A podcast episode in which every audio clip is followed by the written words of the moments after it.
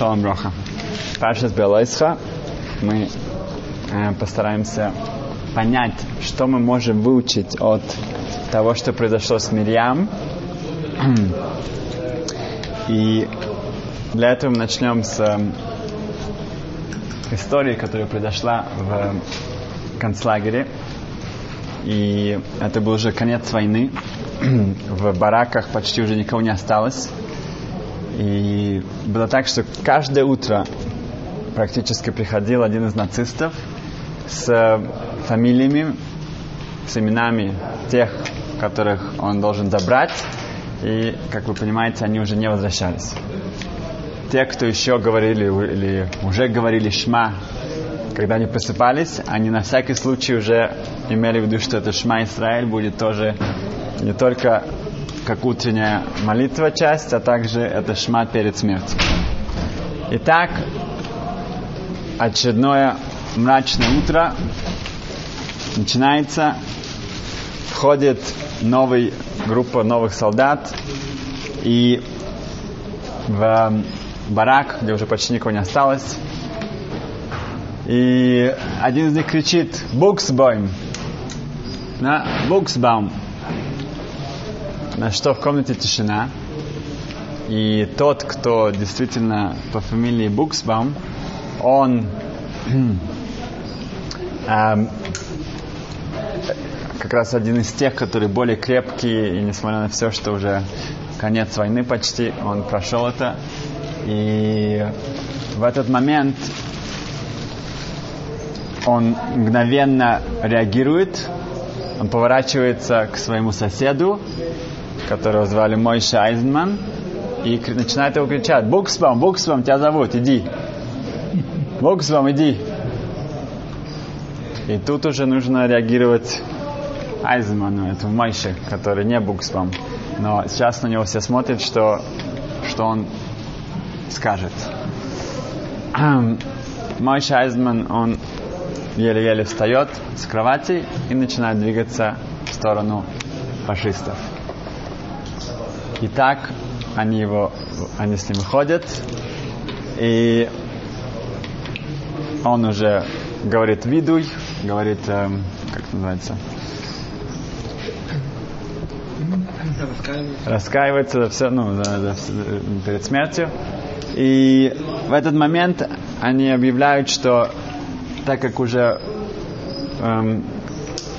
у них недостаточно, изменилась инструкция, что вместо того, чтобы обычно они вынимают тех, кто идут, наверное, в газовые камеры, в этот раз наоборот. Они выбрали тот, кто останется, и они его переселяют на другой барак, а те, кто остались, им отсылают в камеры. Мойше Айзенман недавно умер в Бней-Браке, 96 лет, и он... Кто-то заметил, что гематрия пив это уста, рот, это 96. Он потом объяснил, что в тот момент им нужно было принять решение. Он решил, что если он начнет говорить, что он не Буксбаум, а он Айзенман, а тот Буксбаум, не будут спорить, то наверняка их заберут обоих. Потому что у них обычно у фашистов не было времени разбираться. А если он промолчит, что он знал, что ты от молчания ты не проиграешь. Тогда уже Ашем уже решит, кто куда направляется. Вот это молчание, да, что-то промолчать. Вот мы сегодня хотим научиться и найти мотивацию для себя, научиться промолчать. В одной из 6 вещей, которые каждый день мы должны вспоминать, да, это сказано, что мы должны вспоминать, что случилось с Мирьям. Да. Дворим, это глава 24, пасук 9, сказано следующее. Сказано: «Захор эт ашер аса Ашем», сказано, что «помни то, что сделал Ашем, Элокеха, твой Творец, ли Мирьям, для...» Он сделал Мирьям. «Бадерех» в пути «Бецетхам и Мицраим», когда выходили из Египта. Вспомни о том, что сделал Ашем, твой Творец, для Мирьям, пути, когда выходили из Египта. Есть специальная заповедь каждому человеку, это написано в Сидури, после Шахарит. Одна из 6 вещей, которые мы каждый день должны вспоминать, это то, что Ашем сделал для Мирьям. Хоцхайм в своей книге Шмиат Лашон спрашивает 4 вопроса. Надо спросить, почему, когда мы читаем этот пасук, это предложение, 3 вопроса очень легко запомнить. Да? Как бы это то, о чем говорит говорится здесь. 3 вопроса — это что, где, когда. И то же самое кому. Это 4 вопрос. Значит, что Ашем сделал? Что Ашем сделал? Что Ашем сделал для Мирьям? Царат, да? Он наказал ей, царат дал ей проказу такую, духовную проказу. Да? Это царат. Следующий вопрос. Где? Где это произошло? Это было в Бадерах, да, в пустыне, в пути. Они были в пути. Когда? Когда мы вышли из Египта, в начале нашего исхода из Египта. И кому? Это Мирьям. И тут Хафец Хаим очень гениально он объясняет, почему именно так Ашем описывается здесь, в Торе, вот эта заповедь вспоминания. Он говорит, что первое, мы говорим, что это было, это царат. Царат — это болезнь, да, такая духовная болезнь, у которой нету исцеления. Если Коэн не определит это, и это нету никаких лекарств и так далее. Это что-то, что совершенно не под контролем у человека. Это тума хамура, это очень-очень серьезно, одна из самых больших уровней нечистоты. Когда мецура, человек, у которого царат, входит в комнату, все становится тамэ, все становится нечистым. Также мы его должны отсылается из 300 еврейского народа, да, он не может быть вообще ни с кем, самый-самый дальше, чем все. Даже мертвых, да, не высылают так далеко, только его. Значит, это то, что происходит с Мирьям, это царат. Следующее, это кто-то, кому, да, с кем, это Мирьям. Мирьям — это самая, в данный момент, самая большая цадейка, праведница еврейского народа. Она старшая сестра Мойше Рабейну, которая спасла его, которая предсказала о том, что с ним будет, которая принесла его маму, чтобы она его кормила, которая вывела весь, как бы была лидером всех еврейских женщин. И она пророчит, что она сказала? Она сказала, что Мойше, которому сказано, он от Миколодом, он был совершенно об этом его это не волновало, это его не обидело, и она думала, как лучше. Где это происходит? Бадерах, в пути. Имеется в виду, что если бы это произошло, когда они остановились где-то, это не было бы так заметно, да? А тут весь еврейский народ должен был остановиться в середине пути, ждать, пока Мирьям сможет к ним присоединиться. Если бы это было во время какой-то остановки, которой было множество, тогда это бы не было так заметно. Здесь весь еврейский народ был свидетелем того, что происходит с Мирьям. И когда это было в начале этих 40 лет, это было до того, как был грех с Мираглим, с разведчиками, от которых мы учим действительно, насколько ужасно этот грех Лошанра, злословие.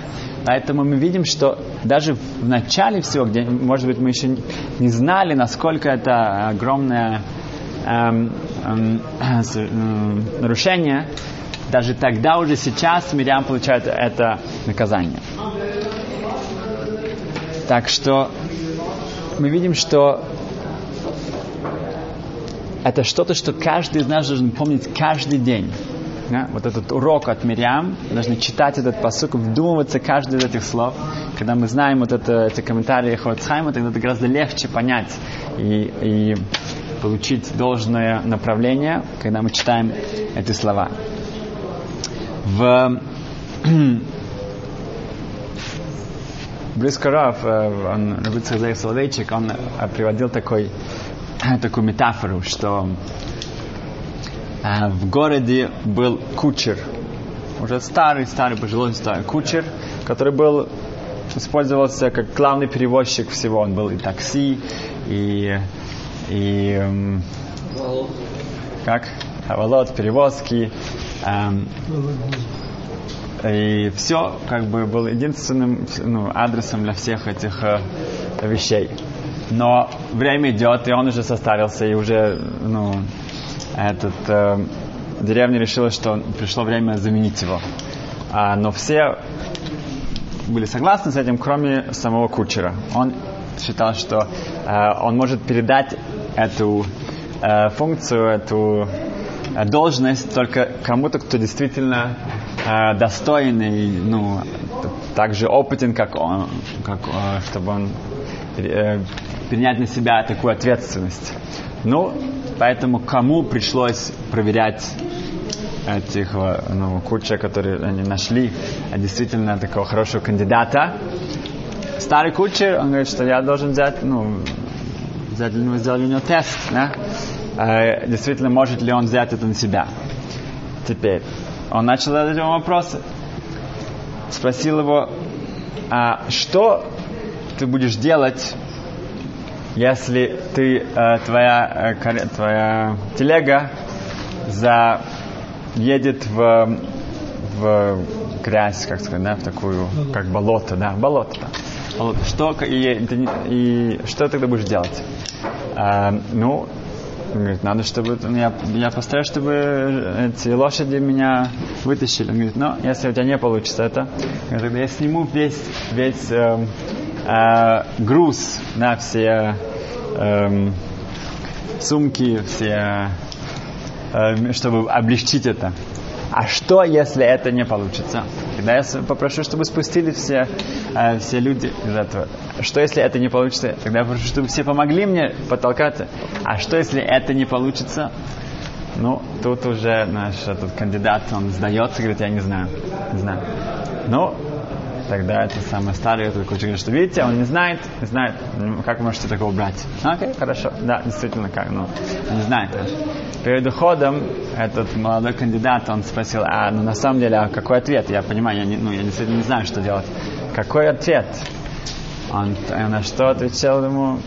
Он говорит, что опытный кучер, опытный водитель, он не заедет в болото. Он никогда не заедет в болото. Окей. Значит, наша задача здесь не заехать в это болото, потому что потом будет гораздо сложнее оттуда вытащить. Это одно из главных рецептов – это молчать, это молчание. И другой рецепт – знать, что говорить, когда говорить. Одна из главных советов здесь – не обсуждать других людей. Во многих семьях есть такое правило. Мы не обсуждаем других людей. Потому что если ты начинаешь говорить о других, тогда это практически невозможно, чтобы как-то это не пришло к лошанра, каким-то сплетням и негативных каких-то комментариях. В Рабцада Хакоэн дает очень красивый тоже пример. Он говорит, что он видел, как одного бедняка со своим сыном. И этот бедняк, он увидел недалеко монетку. И он просит своего сына, чтобы он пошел и поднял эту монетку. И сын говорит, у меня нет сил туда идти и поднимать.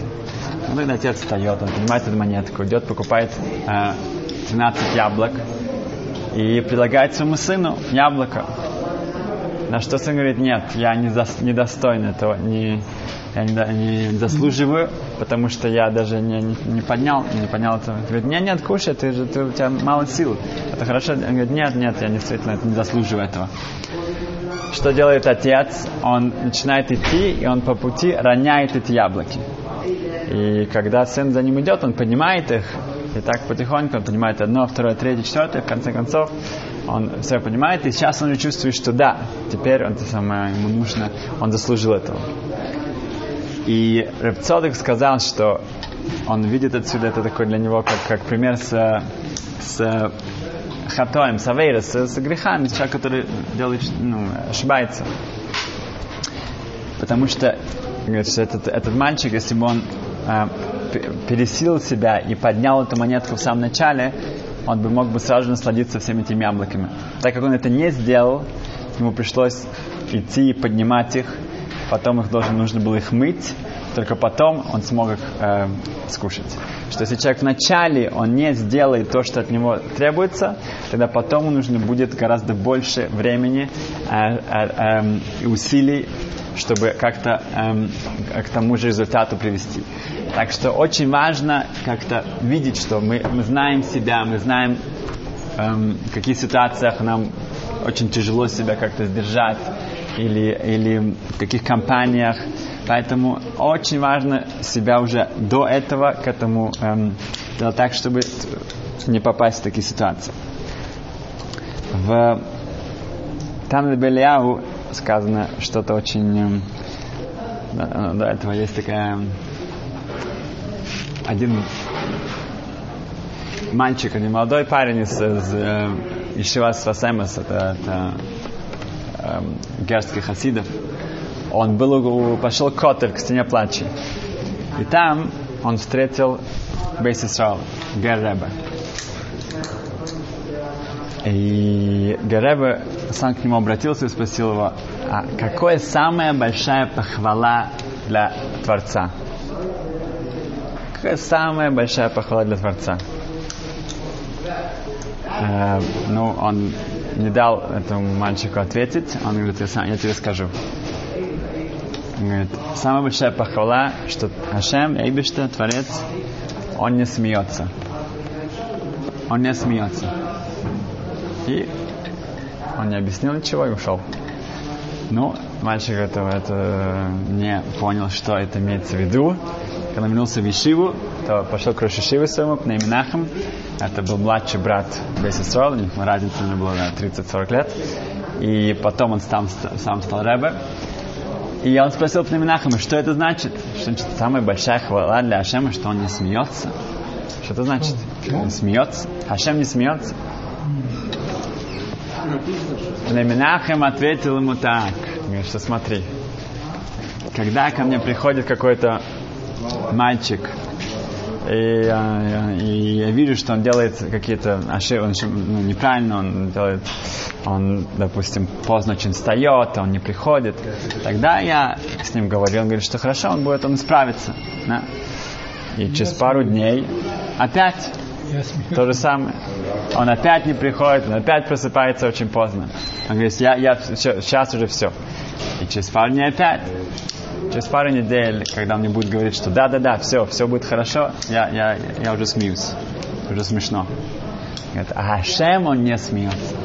Когда ему каждый день мы говорим, и мы бьем себя в грудь, и так далее, каждый Йом-Кипур и так далее, уже другие были, уже смеялись. А Эйвишта Ашем он не смеется. Поэтому то же самое с нами. Нельзя сдаваться, нельзя говорить, что что с меня взять? Да, это уже я, такой же я есть. В Танах бе-Иврит сказано, что это что-то, что было написано по Элеонови. Сказано, что Авиши башамаим, что наш Отец в небесах, что пусть твое имя будет провозглашено и благословлено леолям навсегда во всех мирах, и чтобы у тебя было коросрух, чтобы у тебя было нахас от еврейского народа, твоих, которые тебе служат, в любом месте, где они живут. Шатами кабелет пошли салбичува. Ты принимаешь евреев, которые нарушают что-то, и когда потом они раскаиваются, не возвращаются. Шафила хигдил адам меавейрус. Даже если он сделал сотни грехов. Один выше другого. Имеется в виду, что не просто такие, которые все больше и больше поднимаются. Потом он возвращается. Арейни имо берахам. Ты вместе с ним, с милосердием берахами. Ты принимаешь его, сказано, что я принимаю его возвращение, что его чуву. Сказано дальше, даже если человек стоит, и он проклинает все, что наверху. В яхзе, в ясе чу, и потом он возвращается к Ашему. Ата ты, Акадош Боруху, Мойхило Алкулам. Ты ему прощаешь на все. Имеется в виду, что нету границы Ашема Рахамим, и человек никогда не должен терять надежду и думать, что вот такое есть, и кто особенно читать, учить Хоцхайм, то, что как он пишет про Лошанра, что это делает с человеком, что это делает, какую опасность для всего еврейского народа это за собой несет. В Пирке Авот, во второй главе 4 Мишны сказано, что «Ал тамин бацмеха ат йом мойсха». «Не верь в себя, не будь уверенным в себе до конца своей смерти, до смерти, до дня смерти». Равадия Бартинура, классический комментарий всех мишнайот, он объясняет, что даже Йоханнан Коэн Годл, даже был первосвященник, его звали Йоханнан, он был первосвященником 80 лет. 80, представьте себе, это значит, что он 80 раз ходил в Йом-Кипур, в Кодши Кедошим, Святая Святых, он возвращался. Но после этого он стал цедуки, он стал... ушел, верить в секту, которая верила только в письменную Тору, он шел от всей устной Торы, потерял все, что у него было. Да, имеется в виду, что он после 80 лет Коэн Годл, поэтому, говорит Бартинура, нельзя себе полагаться на себя, верить в себя до конца. И Коцкер Ребе, он очень характеристичен для себя, он говорит, что да, но тоже, если ты такой большой цадик, да, говорит Бартинура, не думай, что все может, ты сможешь так дойти до конца. Говорит Коцкер Ребе, наоборот, тоже, если ты раша, если ты думаешь, что я такой злодей, что с меня взять, что за такой шлемад вообще, Не верь, не думай, что ты таким останешься до конца. Не думай, что ты будешь таким непригодным, таким негодяем до конца. Нет. Не верь, что ты действительно до конца будешь таким, ты можешь, и ты должен себя изменить. И в прошлой главе очень брался комментарий Алших. Алших говорит, что сказано в конце, после того, как Назир, он кончает свой назирут, и сказано, что «Веахр иште а Назир яйн». И после всего Назир, он может пить вино. Спрашивает Алших, почему сказано, что Назир после всего, когда он принес эти карбонот, свои жертвоприношения и подстригся, Назир может пить вино. Там надо было сказать, и он потом может пить вино. Он уже не Назир, потому что он уже не Назир, у него кончился его этот период. Тогда поэтому он может пить вино. Если бы он еще Назир, он не может пить вино. Говорит Алших, что нет, даже когда он уже не он уже опустился, когда, если Назир это что-то, кто старается себя поднять выше. И после этого все, кончился этот срок, он возвращается, он становится нормальным человеком обычным. Возвращается к рутине своей. Он, кидуша, которую он приобрел, она вместе с ним. Тора его все еще называет Назир. Потому что если человек поднимает себя, даже если потом он опускается обратно, он уже другой человек. То же самое здесь. Сколько бы это ни было, любое усилие, любой какой-то шаг вперед, это нужно помнить и знать, что это действительно сделает из меня совершенно другого человека. Не сдаваться, не терять надежды, что каждый шаг, даже если будут проколы, будут ямы, будут осечки, это часть этого, и помнить, что я все равно совершенно уже, если я движусь в правильное направление, я уже другой человек. Так что, Бедес Ашем, каждый может начать с этой главы смотреть на эти 6 вещей, которых мы должны вспоминать. Получаешь мицву, читаешь одно предложение из Торы, получаешь мицву. 6 вещей, которые нужно помнить каждый день. Одно из них это про Мирьям, написано после Шахарит в Сидури. Помнить вот эти 4 вопроса: что, где, когда и кому, как вот Хоцхайм их объясняет. И также понять, что есть разные техники. Это разное промолчать. Другое – это не обсуждать других, стараться найти другие темы. Есть достаточно много хороших, интересных тем. И помнить, что нам не сдаваться, стараться не попасть в эти дыры, избегать их. Но даже если мы, попали в них, мы помним, что мы уже, так как мы над этим работаем, мы хотим быть в другом месте, мы уже становимся другими людьми. Успехов, счастливо!